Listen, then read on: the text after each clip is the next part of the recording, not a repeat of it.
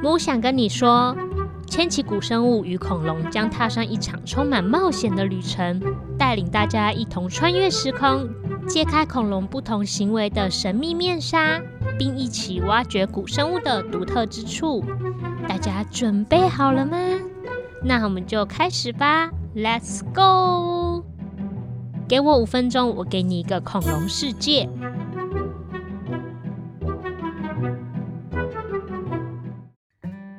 最近进入秋季了，很快，冷冷的冬天就要来临了。冬天可以吃各式各样的火锅，是香甜可口草莓的季节，还有非常多人期待的圣诞节与农历过年。打开电视，气象预报下礼拜会有一场寒流来袭。主播说温度会下探到摄氏5度，天哪，冷嗖嗖的，这么冷，好想泡个暖乎乎的温泉。事实上，有许多动物都喜欢泡在热热的温泉里面，像是我们人类、猴子，还有最近很多人喜爱的水豚。那你知道还有哪些生物热爱温泉吗？什么？原来恐龙也会泡温泉！快点跟着木木一起去古代的温泉中，看看有哪些泡在温泉里的恐龙吧。你有看过母鸡或是燕子在孵蛋吗？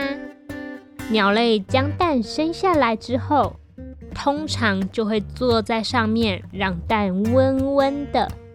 小鸡或是小燕子就会顺利的孵出来。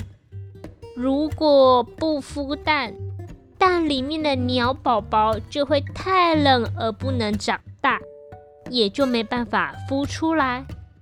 几乎所有的鸟类都会孵蛋。如果今天有鸟妈妈想要偷懒，要怎么做呢？像是大杜鹃就会把蛋生在其他鸟类的巢里面，让别人帮忙孵蛋。说到鸟类会孵蛋，那从蛋里面生出来的恐龙会孵蛋吗？当然是会的。之前的集数我们就有提到过，恐龙其实是负责任的爸爸妈妈。最有名的孵蛋恐龙就是偷蛋龙当中的藏火龙。藏火龙在化石环球之旅蒙古篇中登场过，它的化石很完整，而且还抱着一整窝的恐龙蛋，代表藏火龙妈妈在死掉之前是保护着它的宝宝。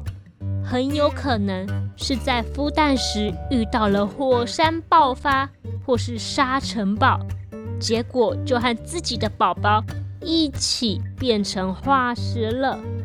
她是非常伟大的恐龙母亲。我们一起来想象一下，恐龙有大只的，也有小只的。有些恐龙实在太大只了，只要坐下来孵蛋，就会啪嚓把蛋通通压破。那他们要怎么样才能孵蛋呢？阿根廷的科学家在洛斯亚诺斯的地层发现了恐龙巢穴化石，恐龙巢穴到处都是。这里的恐龙巢穴有什么特别的呢？原来洛斯亚诺斯在7000万年前的白垩纪是一大片温泉区，就好像现在的台北北投一样。在温泉基遗迹的附近，科学家找到的是一窝泰坦巨龙蛋化石，有的只有8颗蛋，但有的竟然有35颗蛋。这些蛋都是整整齐齐排在恐龙挖好的洞里面。恐龙妈妈会选好温度适合的温泉孔，然后到附近挖洞，把蛋生在里面。这样这些蛋就可以用温泉的热水加温孵化。泰坦巨龙的妈妈非常聪明，知道可以把蛋生在温泉附近，让泰坦巨龙宝宝在温泉的热气下慢慢长大，这样它就不需要自己坐在蛋上面孵好几个月。而逆鬃龙则更厉害，逆鬃龙妈妈会将逆鬃龙蛋生在土堆上，接着铺上一层厚厚的腐烂树叶，让树叶腐烂时发出的热量帮助孵蛋。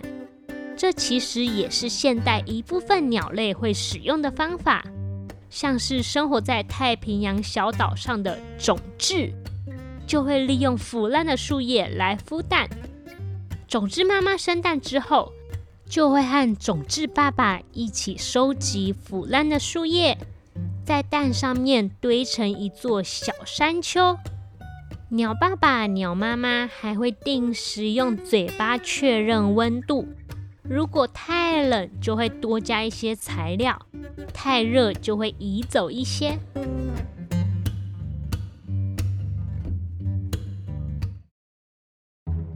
为了适应不同的环境，巨大的恐龙们有着不同的方法来孵蛋。泰坦巨龙会用热热的温泉水，逆棘龙会用腐烂的树叶，更多的是亲自坐在蛋上面为宝宝加温。下次看到鸟巢的时候，可以注意一下有没有鸟妈妈在孵蛋哦。